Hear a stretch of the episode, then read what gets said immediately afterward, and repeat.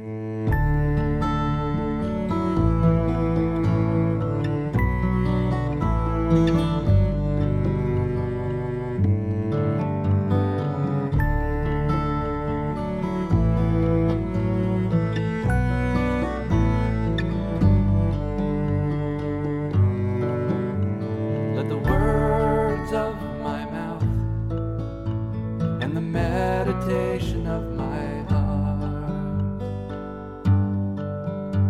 Let the words of my mouth and the meditation of my heart be acceptable in your sight, O Lord, my rock and my redeemer. Be acceptable in The Word of God for our consideration today is recorded in St. John's Gospel in chapter 2, verses 23 through 25. Here we read Now, when he was in Jerusalem at the Passover during the feast, many believed in his name when they saw the signs which he did.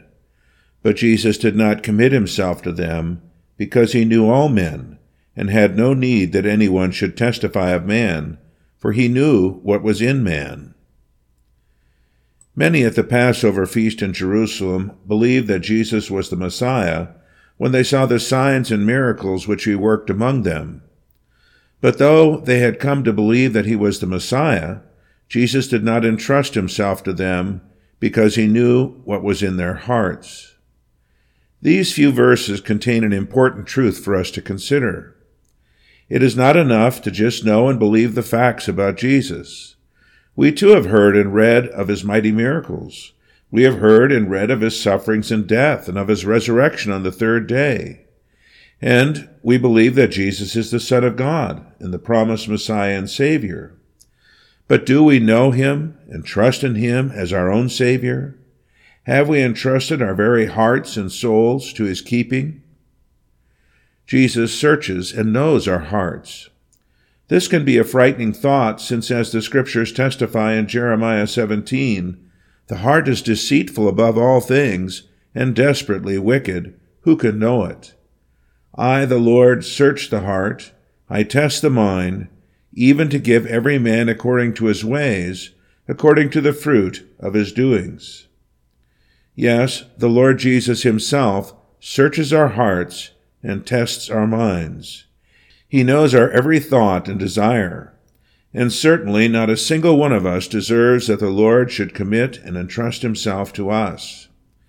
Yet, through his word and the enlightening work of the Holy Spirit, Jesus does reveal and entrust himself to those who look to him in faith. He first reveals our utter sinfulness and unworthiness before God, bringing us to confess and agree with God's judgment that we are sinners, deserving of his eternal wrath and punishment.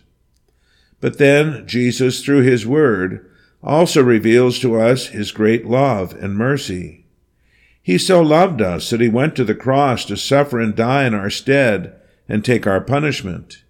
He rose from the dead in victory, and he gives to us his mercy, forgiveness, and acceptance when we trust in him for life and salvation.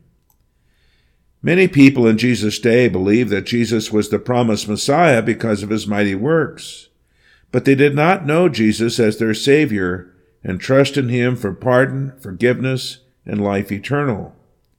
And so also today, many believe that Jesus is the Son of God and the promised Messiah, but they do not know and have not partaken of Jesus and his love and mercy for them through faith.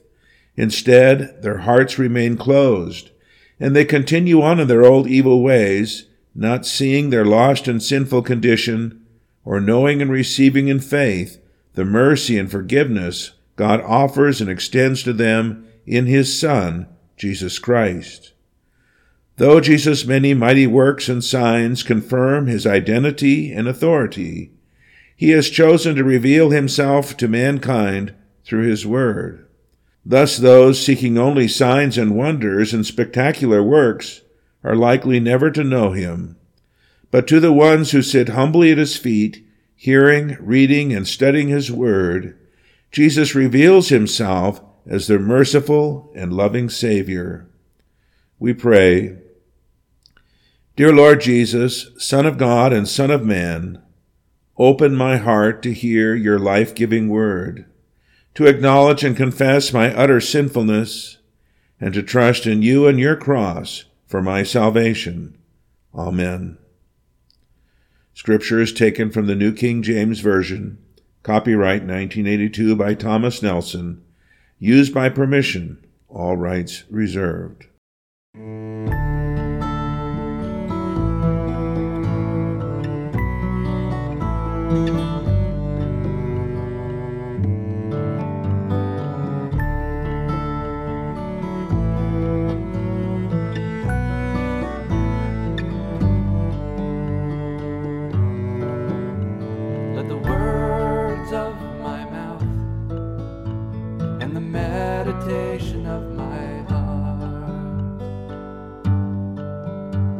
Let the words of my mouth and the meditation of my heart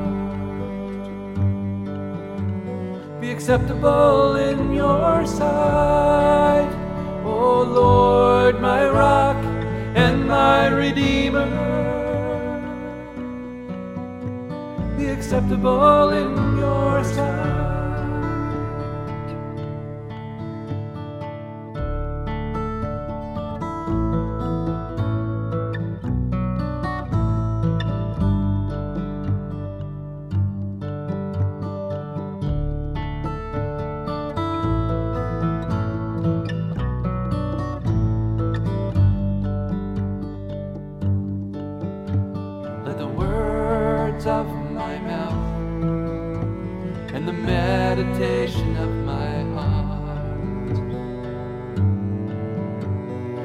Words of my mouth and the meditation of my heart